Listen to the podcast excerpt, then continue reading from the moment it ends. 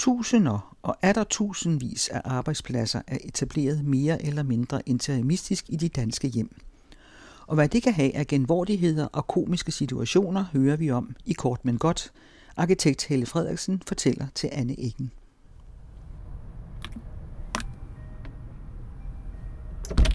Hallo. Hej.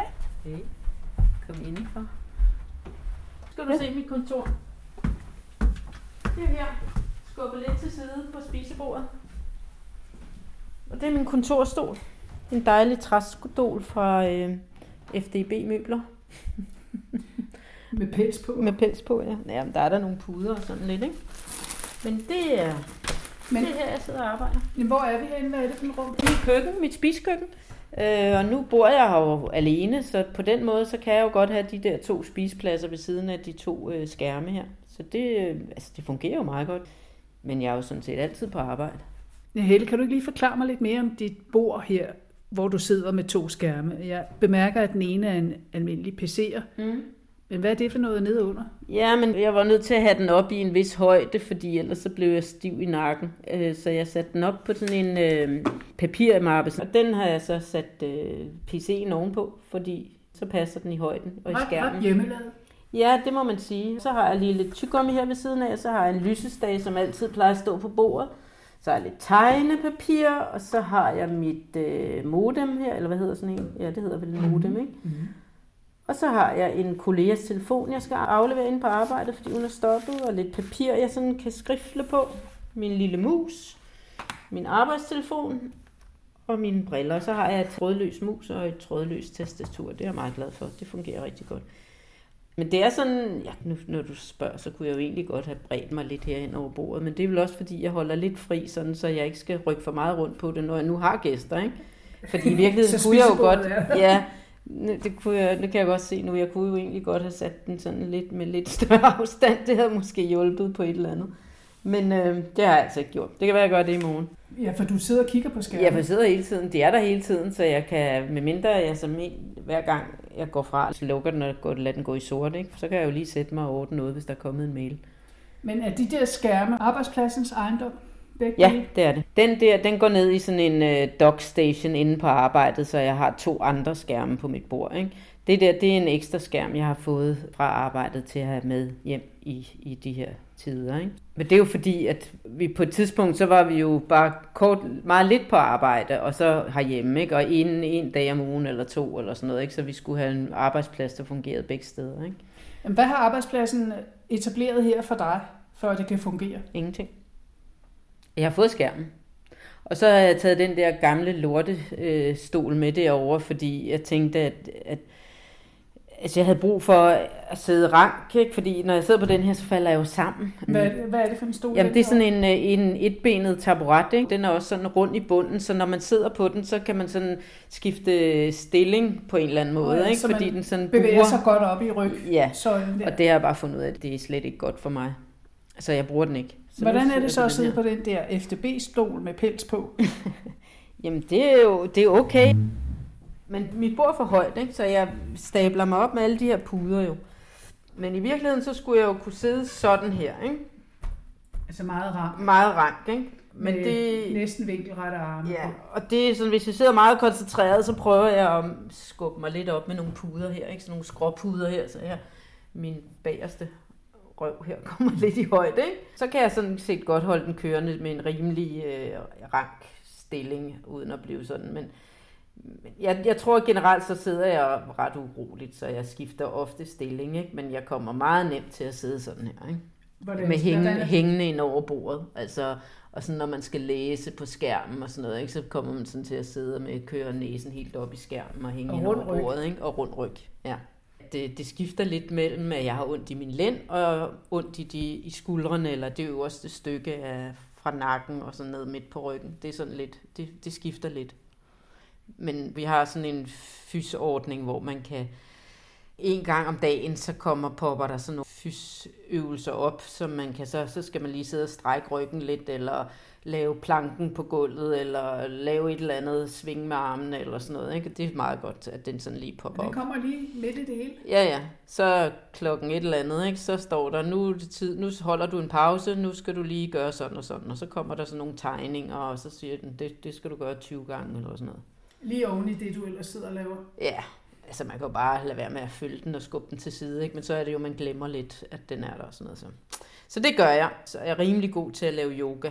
Det gør jeg måske ikke hver dag, men jeg får det gjort.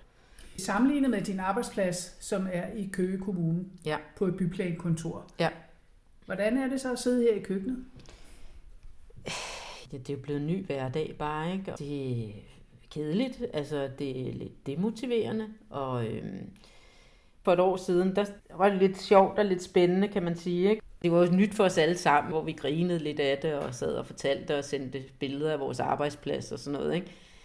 Men nu er det mest som bare ikke? Og Det har været helt den mørke tid, og Var det på FaceTime, I var? Ja, jeg synes, vi har været gode til at holde kontakt på FaceTime generelt. For de der små sludre, som vi også havde på arbejdet med, øh, hvad, hvad synes du, jeg skal gøre i den her sag, og har du input til det her, og sådan noget, ikke? der er vi meget gode til. På den måde har jeg ikke følt mig ensom, men jeg har følt mig forbandet demotiveret, det må jeg sige, og det bliver kun værre. Det er ligesom om, at øh, jeg sidder sgu bare her hver eneste møgdag, ikke? Altså jeg går ned her, og sidder klokken 8, lidt over 8, og så øh, arbejder jeg nogle timer, så laver jeg måske lidt gymnastik, eller laver lidt yoga, og så er der selvfølgelig altid nogle telefoner, og der er lidt kontakt til kollegerne, og en, en gang om ugen har vi kaffemøde, og så har vi to... Kaffe, hvordan gør I det? Jamen det gør vi over Teams, så det er alle også øh, byplanlæggere og arkitekter, der sådan snakker sammen over Teams, en halv times tid, hvor vi bare pluder om alt muligt. Og så er vi nogle gange så er nogen, der har lavet nogle skøre konkurrencer og sådan noget. Ikke? Og jeg har også selv været med i sådan en gruppe, hvor vi i starten også øh, gik meget hardcore ind på at lave sådan nogle øh,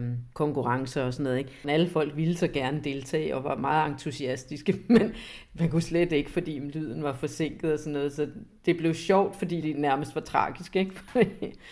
Men jeg synes, at folk har været gode til at bakke op om alle de små initiativer, der er lavet. Men jeg har sådan stået lidt af på det, fordi jeg synes simpelthen, det er for svært at få noget sjovt ud af at mødes over Teams. Nu har du brugt ordet demotiveret et par gange. Ja. Hvad er det at være motiveret?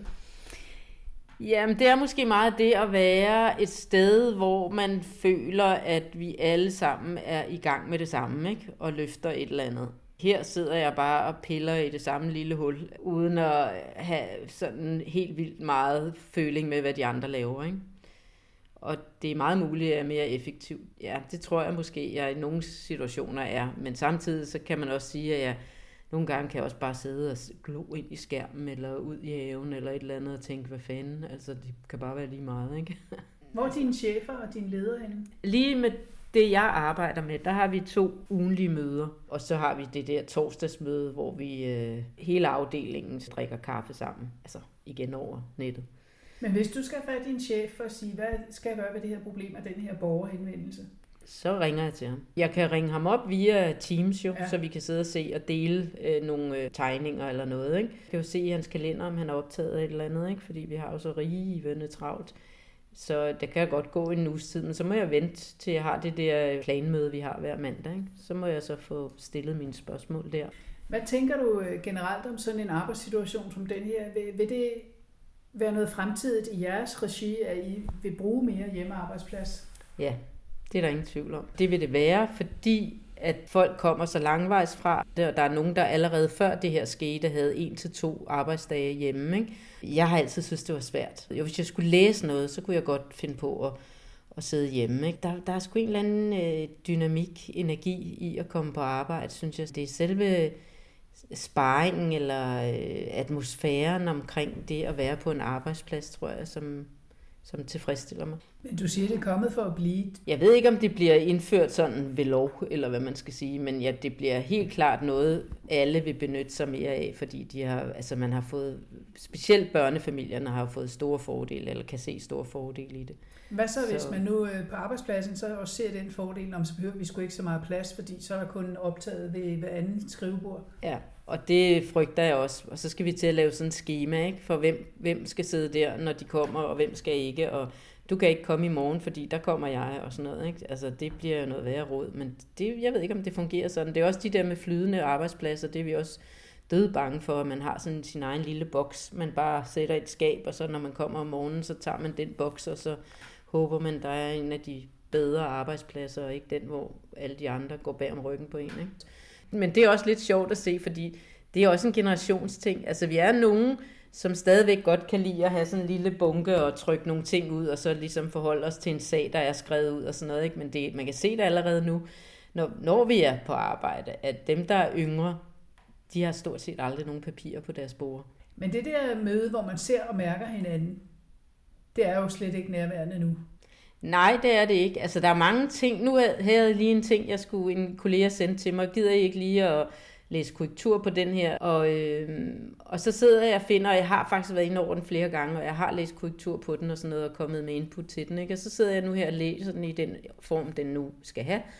Og så finder jeg en masse ting, ikke? hvor jeg sådan tænker, gud, har vi ikke snakket om det og sådan noget. Og så skal jeg sidde og skrive, og kommentere med de der værktøjer, man har til at rykke ting ind i. Hvor jeg synes, det bliver sådan lidt en kritik, i stedet for at vi lige kunne sætte os ind i et stille rum og sige, Nå, men ved du hvad, når jeg læser det her, så forstår jeg det sådan og sådan. Det synes jeg er lidt uheldigt. Nu synes jeg, vi skal vi ikke lige skrive det om, eller sådan noget. Ikke? Nu bliver det sådan, hun får det lige op i smasken for fire forskellige mennesker på én gang. Ikke? De der møder, vi har, når vi har sådan nogle, det synes jeg er enormt hyggeligt. Det er en god måde at arbejde sammen på. Jamen, og få hvorfor kan du ikke gøre det på Teams? Det havde vi måske også kunnet. Det er jo så op til hende, hvordan hun har gjort det. Nu har hun bare tænkt, at det var smartest, men det er rigtigt, det kunne vi godt have gjort på Teams. Det er ikke særlig sjovt at have et arbejdsmøde på Teams, fordi at ofte er der noget øh, forsinkelse i lyden, ikke? Og så er der noget, der skrætter, og så er der nogen, der falder ud hele tiden. Jeg ved sgu ikke. Der er altid, når vi holder et møde, selvom man gør alt det, man skal, så er der sgu altid nogen, der mister forbindelsen på et eller andet tidspunkt, eller falder ud, eller ikke har hørt halvdelen af, hvad der lige blev sagt. Og det er ikke fordi folk ikke tænder og slukker for det, de skal. Det er simpelthen fordi forbindelserne bare er sådan. Jeg ved ikke, om det er dårligt net, men selvom jeg bare har sådan en mobil en der, så fungerer det jo perfekt nogle gange, og andre gange ikke. Så jeg ved ikke, hvad det handler om. Har der været nogle øh, pussy tilfælde, når jeg sidder der på Teams og glået på hinanden, og I kigger jo ind i hinandens hjem? Ja, ja, nej, men det, sådan er det altid, ikke? Så sidder man der og glor på Simons øh, væg der bagved, så hvad fanden er du er hængende der, ikke? Og så må han lige fortælle det, ikke, hvad det er, og sådan, nå, men det var konen, der lige syntes, det var smart, ikke? Og så var der også øh, en anden, der var flyttet øh, i, en, i en lejlighed her i Hvidovre, ikke? Og så tænkte Gud, hvor får du meget lys ind? Hvor fanden kommer det fra? Ikke? Nå, nå, nu skal I se. Og så gik han lige en tur med sin computer og sagde, se her kan I ned og se Køge Bugt og det hele. Ikke? Altså, på den måde, så... Øh, nogle af os har mere øje for, hvad der sker bagved, end hvad der sker foran. Ikke? Og så kan man godt sidde og, sådan og falde i staver og begynde at, at blive meget personlig og sige, jamen den der, skal du ikke have malet den? Eller? Men nu har det, du, øh, du, du har faktisk øh, syv trin op til dit soveværelse. Ja. Hvordan er det at gå på Jamen det er det, jeg siger. Jeg sidder hernede om morgenen, ikke? Altså hvad står jeg op en times tid før, måske kun en halv time, ikke? Og så får jeg lige ordnet toilette og morgenmad og sådan noget, og så sidder jeg her. Og så, hvis jeg husker det, så får jeg lige spist der omkring 12-tiden. Og så øh, ved 3-4 tiden, så lukker jeg ned, ikke? og så har jeg sådan set bare siddet her og drukket lidt kaffe selvfølgelig og sådan noget. Ikke? Og jeg har også sat en vask over, og jeg har også gjort nogle andre ting. Ikke? Men som udgangspunkt, så skal jeg gerne ud og gå en tur, fordi jeg rører mig jo ikke en skid. Vel? Og så, øh, jamen, så kan jeg gå hjem og lave noget mad, og så sætter jeg mig ned for en fjerner ned af min mad, og så sidder jeg der, og så går jeg i seng, og så står jeg op, og så da, da, da, da, sådan kører det bare. Det var arkitekt Helle Frederiksen, der fortalte det til Anne Eggen. På hjemmesiden kan du finde links til de krav, der er til hjemmearbejdspladser.